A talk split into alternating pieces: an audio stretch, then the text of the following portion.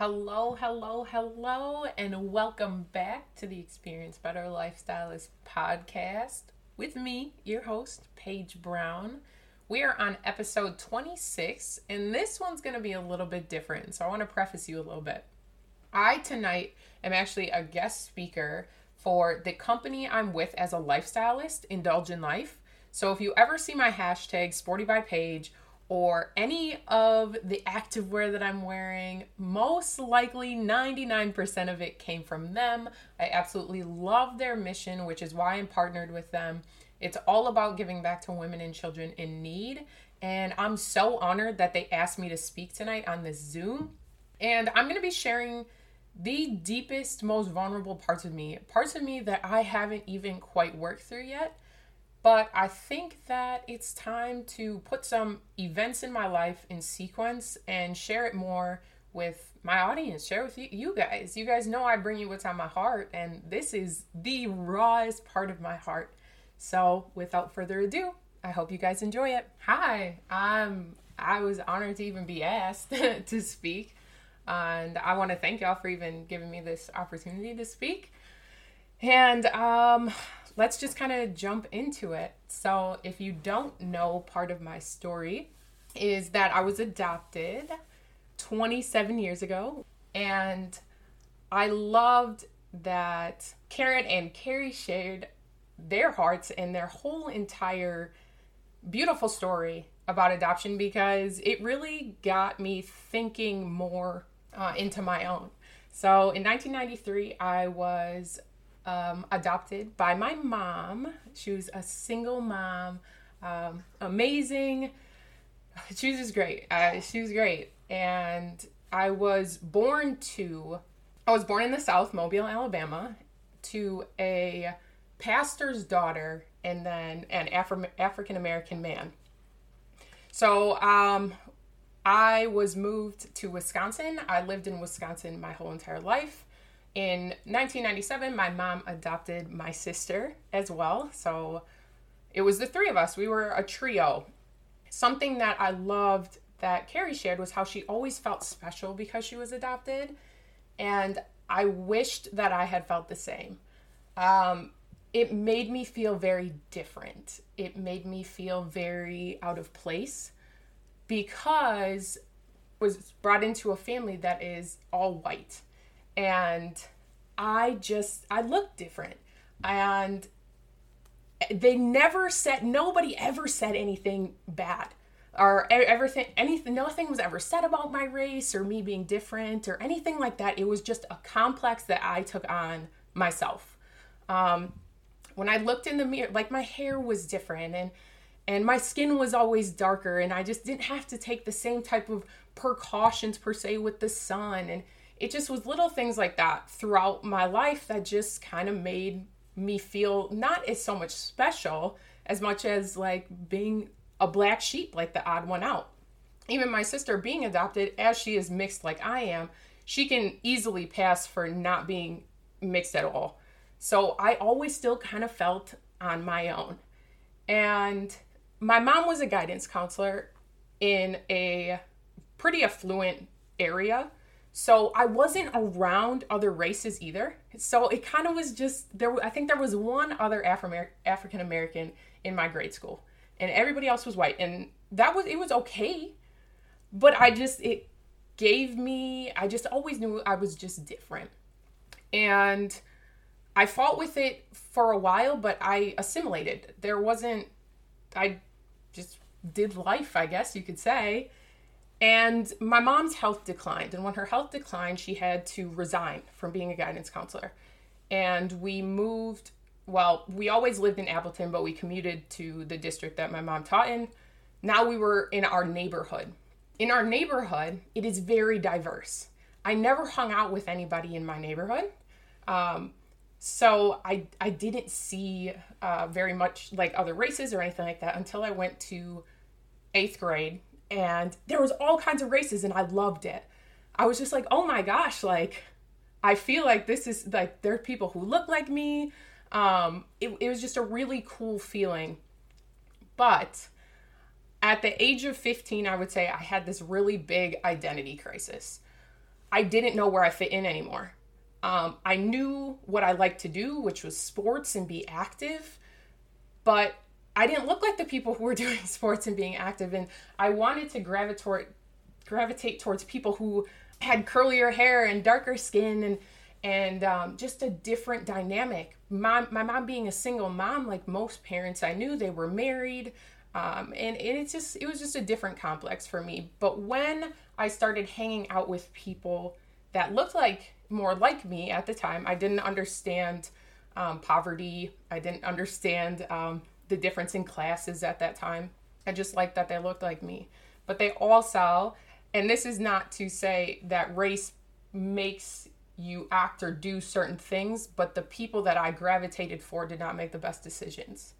So because of that, I started making poor decisions. I stopped going to school. This was high school. I stopped going to school. I was drinking. I was doing drugs. It just wasn't a good place for me, but I just wanted to be liked, loved, and accepted. That had been my thing my whole entire life. So I felt like if I wasn't being liked, loved, and accepted, and showing that I had something to offer people of value, people would discard me. It's always how I felt. I know where it comes from. I know it comes from being adopted from the beginning, that I have this fear that everyone's going to reject me. So I get in where I fit in. And because I got in with the wrong crowd, I made poor decisions. It all came to a head on July 4th before my sophomore year. My grandparents were out of town, and I took my friends. We went to their house. I wasn't supposed to be there, and we all hung out there. Things got destroyed. Things were stolen, and I actually ended up in the juvenile detention center here in town. And it was kind of one of those things where I was mad at everybody around me, but really it was just an internal conflict with myself. I was 15. I didn't really understand myself at that time. But my family, as amazing as they are, they didn't give up on me. They didn't stop. They didn't stop loving me. I actually spent my 16th birthday in jail. My mom came and she brought me Burger King and tried to still make it special. And because of her, I truly do know what unconditional love is. There was never conditions on my life based on the choices I made, who I was, my genetics, any of that. She always showed me all the love. And she was always there, even when I didn't want her to be there. Even when I pushed her away and made terrible decisions, choices, she was always there. And we decided that it was best if I went to live with my aunt and uncle in a brand new school district and get back to what I loved, which I was a competitive gymnast. So they had a high school gymnastics team. I was put in the foster care system to be able to live with them. And I got my life back on track, but I still struggled with who I was, where I fit in, how I felt about myself. And high school from there was overall pretty good. I competed in gymnastics, did other sports, and I got accepted to college. I went to college at UW-Milwaukee, and I mean, I was doing all the right things, but I didn't feel right in my heart still, because things would happen where I could tell that I was really unhappy. In college, I know it's common, like people drink, there are parties and stuff like that. But for me, I was drinking and spending money that I didn't have to buy booze for other people, because I have this thing where I told you guys I want to be liked, loved, and accepted. And I felt like if I wasn't useful, nobody would want to be my friend. So I was racking up credit card debt, and I was getting other people to buy, our alcohol, and I was handing it out like I had all of these things that I didn't have, digging myself this big hole of debt to just make sure that I could keep up. I felt. And I people-pleased. And I people-pleased to a point where I started hurting really good relationships in my life. I'm now married to my husband, but at the time he was my on and off boyfriend. And I would leave him at like 2 or 3 o'clock and in the morning to go pick up people and go to sketchy areas and neighborhoods to be able to just say that I was a part of the story the next day, or so I wasn't letting people down, or so that people wouldn't talk bad about me, or like I could just not say no. And that was always my life. I should say in September, I found out I was pregnant with my daughter, and I was not in a good place. I was partying all the time still. I was going to enough classes at school. I mean, I passed. I got really good, like pretty good grades. But I smoked at the time too. It was just a really rough time for me when I found out I was pregnant with her. And then 3 months after, November, my adoptive mom, she passed away. And I told myself I didn't want to cry about it because I just love her. I love her so much. But she passed away, and I truly believe that if I had not been pregnant with my daughter, I would have completely lost myself. I would have continued to binge drink a lot, because I just didn't have the coping skills I needed to handle loss. And I knew when I was pregnant with her, I needed to get it together somehow. I had to get my life on track. I needed to make my mom proud of me. And my husband now, at the time on and off boyfriend, had a very hard discussion about if we should be together or if we should co-parent, because we didn't want to bring Ava into anything toxic. And I'm very happy. We've got it together. We did get married, and I moved out to California. He serves in the U.S. Marine Corps. So right now we're separated. He will be home in 170 days. And I'm really excited about it. But him and I just really started to work on ourselves. After I had Ava in May of 2017, June of 2017, I realized how, even though I felt like I should have all this happiness, I was newly married, I was newly a mom, I was in a new state, like I felt like life should be exciting. I was in a really dark place.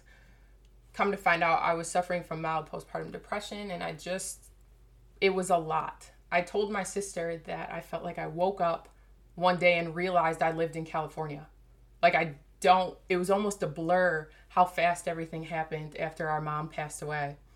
And I think it was because I felt if I didn't keep going and I stopped for 1 second, I was going to fall apart. And I didn't want to fall apart. I couldn't afford to fall apart when I had a little one counting on me. And so when we were in California, I knew I had to find out something. I needed something for me. I needed to work on me, and I needed to be okay with working on me. Because I didn't want to raise her unintentionally, giving her my pain with that fear of rejection and that fear of having to people please, and not understanding your worth is not attached to anything but who you are as a person. I dove very deep into personal development, and I started my first at-home business. And then in December of 2017, I found Indulge. And I Googled. I was like, I really like activewear. I wear it all the time. I hope there's a company that I can join so that I can still, provide for my daughter and stay home, but something that I align with. And they fell into my lap. I emailed, and I was like, hi, like, what do I need to do? And you set me up, and it's just this beautiful sisterhood that I've been a part of for years. I can't imagine not being a part of. And truly from there, you guys, every single day for me is becoming 1% better. And I felt that tonight, being able to share all of this out loud in the sequence of events was something that I needed to do in order to kind of get to the next part of me and accepting all of me. And loving all of me, no matter what anybody says, no matter what sometimes the lies in my head tell me, and being able to work through that. So to have Carrie talk about how beautiful her adoption story was, it gives me faith too that I may, I haven't made a full decision yet if this is something I want to do or not, reach out to my birth mother. I did tell Jasmine. I do have her social security number. Apparently in the 90s, they were a little loose with that stuff on some documents, so it wouldn't be hard to find her. I just really, I feel like I'm getting to a place where I can handle it, and that no matter what, whatever she has to say or doesn't have to say, I will be okay. So I will continue to work and develop myself to be able to be the best mom, the best wife, the best friend, the best sister to you guys that I can be. So thank you guys so much for listening to me, and thank you for having me. So I hope you guys got a little bit more insight on me.